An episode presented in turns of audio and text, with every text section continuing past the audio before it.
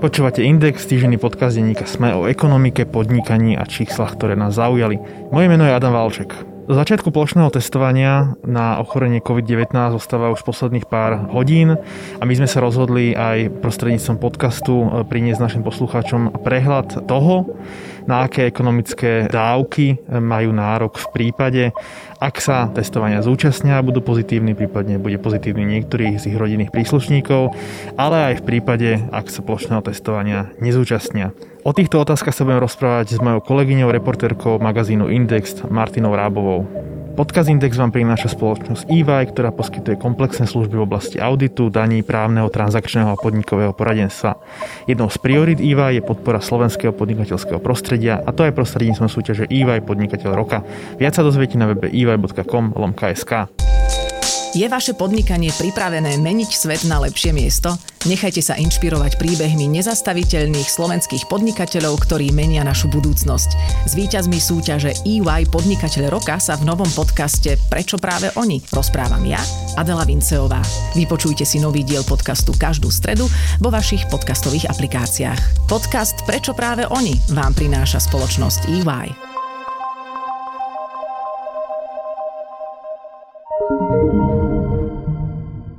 Prvý okruh otázok môžeme vyriešiť asi veľmi krátkou odpoveďou. To sú ľudia, ktorí sa nechcú dobrovoľne zúčastniť plošného testovania a nepôjdu ani do súkromného laboratória na PCR test. Títo ľudia majú nárok na čo, Martina? Každý zamestnanec, ak sa teda bavíme o zamestnancoch v prvom rade, ktorý sa rozhodne, že sa nepôjde dať cez víkend otestovať v rámci celoplošného testovania, tak v podstate nemá nárok na nič, veľmi zjednodušene povedané, môže ostať doma s tým, že sa dohodne so zamestnávateľom, že bude robiť e, home office, alebo sa dohodne, že bude mať e, dovolenku.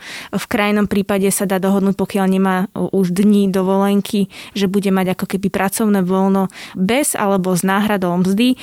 Toto ale už bude kvázi na dohode medzi zamestnancom a zamestnávateľom, ako k tomu pristúpia navzájom.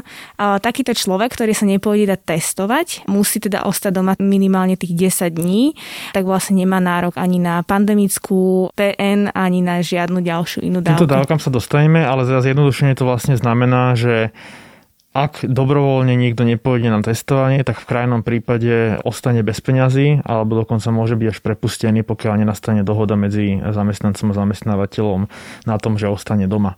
Lebo jednoduchšie povedané, na jednej strane musí ostať doma, na druhej strane musí chodiť do roboty a bez pádneho argumentu to nemôže e, prerušiť. Druhý okruh otázok sa teda týka toho, že teda pôjdem e, na testovanie, a budem pozitívny, alebo teda či už na tie štátne testy pôjdem alebo do súkromného laboratória čo vtedy musím urobiť a na čo mám nárok. Ak sa pôjdeš dať testovať, alebo teda ktokoľvek sa pôjde dať testovať a vyjde mu z toho testovania, že je pozitívny, tak mal by ísť domov, tiež teda musí, musí ostať doma nejakú dobu. A vtedy treba samozrejme v prvom rade kontaktovať svojho všeobecného lekára, aby mu nahlásil e, práce neschopnosť a vlastne od toho momentu má nárok ten človek na pandemickú PN, alebo teda pandemickú dávku počas práce neschopnosti. Táto pandemická PN je v podstate veľmi podobná klasickej PN, ktorú poznáme, akurát, že vlastne tú pandemickú PN platí od prvého dňa e, sociálna poisťovňa, čiže štát, znáša od prvého dňa tie náklady a kým vlastne pri bežnej PN je to rozdelené tak, že prvé 3 dní 25% denného vymeriavacieho základu, zvyšné dni je to 55%, tak pri tejto pandemické PN je vlastne vlastne tá výška hneď od prvého dňa tých 55% eh, denného vymeriavacieho základu, veľmi zjednodušene z hrubej mzdy.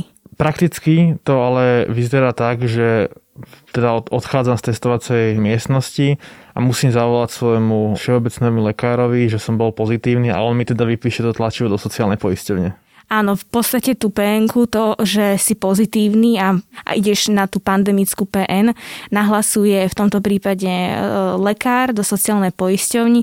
S tým nahlásením vlastne do poisťovne lekár poskytne sociálnej poisťovni na teba kontakt, ideálne teda telefonický a teba už následne bude potom kontaktovať sociálna poisťovňa s tým, aby si overila, či splňa všetky ostatné podmienky na tú pandemickú PN. No a vlastne tvojou jedinou povinnosťou je to nahlásiť zamestnávateľ zamestnávateľovi. Ak si teda zamestnanec, ak si živnostník, nemusíš to teda nikomu nahlasovať, ale teda treba to dať vedieť vo firme, že ostávaš doma. Na veľa otázok vzhľadom na krátkosť času organizácie celoplošného testovania nevieme odpovedať a jednou z nich je aj teda čas, dokedy to treba nahlásiť, ale bezodkladne, ale je teda pravdepodobné, že keď napríklad v sobotu niekto dostane pozitívny výsledok, tak asi svojho obvodného lekára nezastihne v sobotu Čiže najbližšie, keď sa dá e, po tom testovaní, e, čo najskôr sa treba, e, treba požiadať o tú pandemickú PN alebo pandemickú dávku. Tuto by som možno ešte len dodala, že vlastne sociálna poisťovňa od začiatku pandémie veľmi ústretová k žiadateľom či už o pandemickú PN alebo o ČR. Treba si samozrejme zistiť nejaké lehoty a treba čím skôr nahlasiť svoje povinnosti, ale hovorím, že tým, že vlastne to nahlasuje lekár, tak sa to najskôr dá, ako vravíš, stane v pondelok. Medzi veľmi častú otázku sa zaraďuje e, to, že bývame v rodine viacerí, všetci ideme, e, všetci ideme na test, ale len jednému alebo dvom zo štvorčelnej rodine vyjde pozitívny test, ale v zásade musíme asi ostať e, doma všetci, keďže sme blízkym kontaktom toho, toho nakazeného ale nemáme pozitívny výsledok. Čiže e, má aj takýto človek, ktorý je síce negatívny, ale musí ostať e, s pozitívnym e, pacientom doma nárok na nejaké dávky? V podstate pri takomto človeku sa postupuje rovnako, ako keby bol pozitívny, lebo on je od toho momentu blízkym kontaktom toho pozitívneho, hej. Čiže vlastne e, rovnako by mal ostať v izolácii a rovnako teda má nárok aj na tú pandemickú PN a postup tam platí v podstate rovnaký, čiže treba sa volať svojmu všeobecnému lekárovi, treba mu vysvetliť situáciu, že teda e, žije v domácnosti s pozitívne nakazeným, no a teda potom on už nahlasuje sociálne poisťovni, že tento človek potrebuje pandemickú dávku. Treba povedať, že vlastne on volá svojmu obvodnému lekárovi, nevol, vlastne nevybavuje to ten jeden lekár, to znamená, že ten, kto je pozitívne testovaný v rodine, musí volať svojmu obvodnému lekárovi a jeho e, negatívny príbuzný musia volať tiež svojmu obvodnému lekárovi a vysvetlia mu vlastne situáciu a len ten lekár je oprávnený e, vypísať lifestyle do sociálnej poisťovne. V podstate ešte by som doplnila, že pandemická PN sa vzťahuje nielen na karanténu, ale aj na izoláciu, čo je v tomto prípade vlastne aj rodina, ktorá nie je pozitívna, ale teda žije v jednej domácnosti a rovnaké pravidlá platia aj pre ľudí, ktorí sa vracajú alebo teda sa vracali na jesen z rizikových krajín a museli byť v izolácii, aj keď neboli pozitívne testovaní na začiatku. Tam bol rovnaký postup. Treba ešte povedať, že čo v prípade rodičov, ktorí, ktorí sami sú negatívni, ale pôjdu cez víkend na testovanie so svojimi deťmi a tie budú pozitívne, v takom prípade existuje e, dávka e, pandemickej e, OČR, na ktorú majú nárok počas krízovej situácie rodičia chorých detí do 16 rokov Musí tam byť ale potvrdenie vlastne lekára, že to dieťa potrebuje nevyhnutnú osobnú a celodennú starostlivosť alebo teda ošetrovanie. Treba ešte dodať vlastne informácie o tej pandemickej OČR, že nielen teda v prípade, že pôjdete na testovanie s deťmi a tie budú pozitívne, tak máš nárok na tú dávku, ale v podstate nárok máš aj vtedy, ak dieťa musí ostať doma, nemá viac ako 11 rokov a vlastne musí zostať doma, lebo bola zatvorená škola alebo škôlka. Samozrejme neplatí to v prípade, ak máš obavy a nechceš to dieťa dať do tej školy, škôlky, vtedy na to nárok nemáš. A rovnako vlastne uh, nám tento týždeň potvrdila sociálna poisťovňa, že nárok na tú dávku máš aj vtedy, ak dieťa má de- dištančné uh, vyučovanie. To znamená, že e, sa to zrovna týka skupiny žiakov, čo sú v piatom ročníku na druhom uh, stupni základných škôl, ktorí teda ešte nedovršili 11 rokov. Doteraz sme sa rozprávali e, o príspevkoch pre zamestnancov najmä, ktorí musia ostať doma. Ale povedzme si niečo aj o e, podnikateľoch. Máme za sebou prvý týždeň zákazu vychádzania, kedy vlastne zákazníci mali zákaz chodiť do obchodov, ale e, podnikatelia nemali prikázané obchody zavrieť, ale mnoho z nich obchody zavrelo.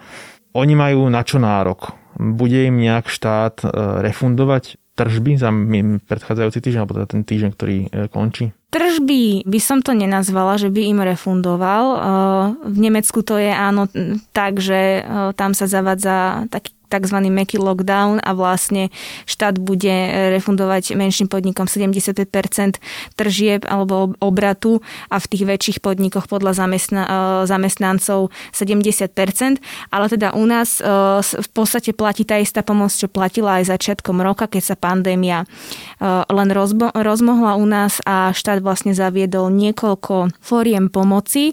Ide o ten istý balík, balík prvej pomoci, tak sa volá, akurát teraz bol rozširovaný. No a vlastne podnikatelia, ktorí e, nemuseli zatvoriť e, tento týždeň, ale teda nemali zákazníkov, čiže nemali ani nejakú prácu dať zamestnancom a či už sa teda rozhodli zatvoriť e, z vlastného uváženia alebo mali otvorené klesli tržby, tak majú nárok na pomoc. V podstate všetci tí, ktorí zatvorili, lebo to nemalo zmysel uh, mať otvorené. Napríklad tam môžeme pri, priradiť reštaurácie, ktoré ešte do minulého týždňa mohli minimálne uh, so sebou ľuďom predávať, ja neviem, kávu alebo jedlo. Tak tieto podniky všetky môžu žiadať príspevok na mzdy zamestnancov, pretože tí zamestnanci museli ostať doma, ostali v podstate s náhradou mzdy, ktorú im hradí zamestnávateľ. Je to prekážka na strane zamestnávateľa. Na vlastne na tieto náklady prispieva štát. Na vlastne štát od oktobra zvýšil túto pomoc. Pôvodne bola vo výške 80%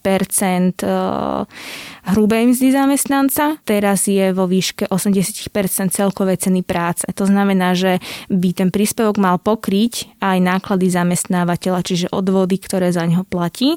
No a tam je limit 1100 eur. Ten sa tiež zvyšoval, pôvodne bol 880 eur, to znamená, že vlastne na tú pomoc by mohlo siahnuť aj viacej ľudí a respektíve by mohlo aj viac pomôcť tým zamestnávateľom. O, tieto náhrady budú môcť zamestnávateľia žiadať aj e, nasledujúci týždeň, keď vlastne sa podmienky zákazu vychádzania zmiernia do takej miery, že vlastne ľudia s negatívnym testom budú môcť chodiť do obchodov, ale je teda pravdepodobné, že tie obchody aj tak budú mož, možno budú mať menej zákazníkov ako mali. To znamená, že ak im ten, tie tržby klesnú napriek, na, napriek zmierneniu zákazu vychádzania, tak naďalej budú môcť žiadať o príspevky. Môžu žiadať o príspevky, no a vlastne to, tam sa dostávame k tej druhej skupine podnikateľov, kde sa vlastne vypláca príspevok podľa poklesu tržieb. No a vlastne to, čo ty hovoríš, že budúci týždeň už to bude také voľnejšie, tak tam už bude bude potom na tom podnikateľovi, že čo sa mu viac oplatí. Či sa mu oplatí tá náhrada mzdy preplatiť do nejakej miery, do tých 1100 eur, alebo si požiadať na zamestnanca, sa to žiada, príspevok pri poklese tržieb. No a tam sa vlastne tiež menili, menili výšky tých príspevkov. Odvíja sa teda podľa toho, že ako percentuálne to klesalo. No a teda môžem e, povedať, že minimálny príspevok e, začína na 270 eurách a najvyšší bude 810 eur. A zvyšovalo sa to taktiež od 1. oktobra, kedy vlastne vláda pristúpila k tomu, že sa e, zatvoria kina, divadla, fitness centra a tak ďalej.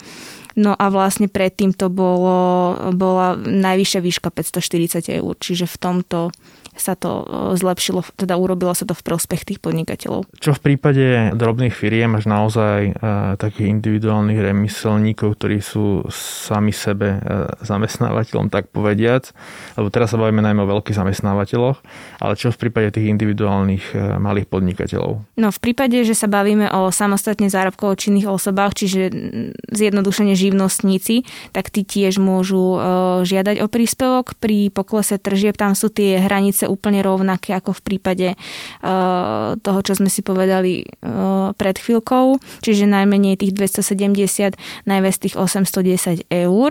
Potom ale máme ešte kategóriu jednoosobových SROčiek a tam bol príspevok 210 eur a zvyšoval sa na 315, tiež od 1. oktobra. Jedno, jednoosobové SROčky sú v podstate SROčky bez akéhokoľvek zamestnanca, vlastne konateľ je zároveň spoločník a v podstate podstate to je celá firma. Ako je to v súvislosti s dotáciami na nájmy? Tie boli pôvodne plánované do 30. Eh, novembra a vzťahujú sa aj na tie situácie, o ktorých sa tu rozprávame, že síce nebolo nariadené zatvorenie konkrétnej prevádzky, ale ten podnikateľ zatvoril v dôsledku toho, že nemal komu predávať? Na tieto prípady sa to zatiaľ nevzťahuje. Naozaj tie dotácie na, naj, na nájomné môže žiadať len podnikateľ ktorý musel byť zatvorený. Áno, stále sa dá žiadať do toho 30. novembra. Boli také informácie, že by sa to mohlo rozšíriť, e, kto by mohol ešte žiadať o tie dotácie a tiež sa hovorilo o tom, že by sa predlžila lehota, dokedy, sa, dokedy bude možné žiadať o tieto dotácie a zatiaľ teda ale nie sú k tomu žiadne nové informácie. Tu treba vysvetliť, že podnikatelia môžu subjektívne vnímať, že oni museli zatvoriť v dôsledku aj aktuálnych opatrení, že teda nemajú zákazníkov, ale faktom je, že tie dotácie na nájomné sa stiahujú naozaj len na tých, ktorých zatvorenie vyplýva z opatrení úradu e, verejného e, zdravotníctva. To znamená, že typicky pôjde napríklad do fitness centra, ktoré musia byť zatvorené z rozhodnutia úradu verejného zdravotníctva. Čiže ten, kto sa nenašiel v tom rozhodnutí úradu, tak ten jednoducho nemôže e, žiadať o refundáciu nájomného napriek tomu, že zatvoril v dôsledku toho, že nemal komu predávať. Ešte, ešte je teda otázne, že čo urobí ďalej štát, konkrétne ministerstvo hospodárstva, pod ktoré vlastne tieto dotácie patria, pretože oni na začiatku, e, keď spúšťali toto opatrenie, tak vyčlenili na 200 miliónov eur a v súčasnosti je vyčerpaný len veľmi malý zlomok týchto peňazí.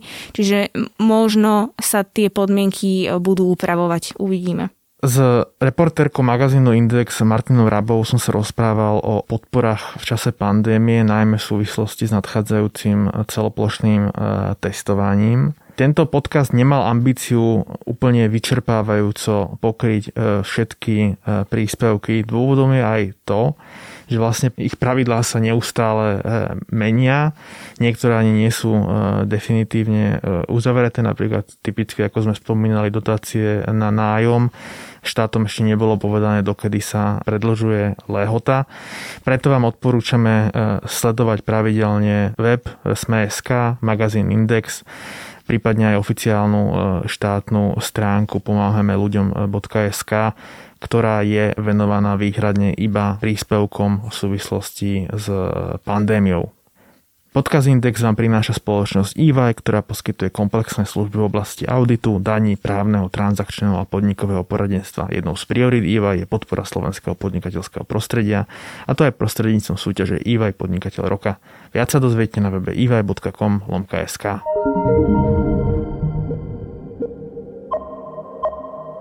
Podcast Index vychádza každý týždeň vo štvrtok. Prihláste sa na jeho odoberanie vo svojej podcastovej mobilnej aplikácii na platformách Google Podcasty, Apple Podcasty alebo Spotify. Všetky diely, ako aj odkazy na témy, o ktorých hovoríme, nájdete na adrese sme.sk lomka index. Ak sa vám podcast páči, môžete ho ohodnotiť. Ak nám chcete poslať pripomienku, môžete sa pridať do podcastového klubu Sme na Facebooku alebo nám napísať e-mail na adresu index.sme.sk. Moje meno je Nikola Bajánová. Ja som Adam Valček.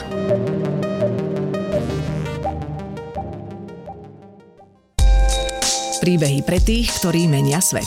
Vypočujte si podcast Prečo práve oni od spoločnosti EY.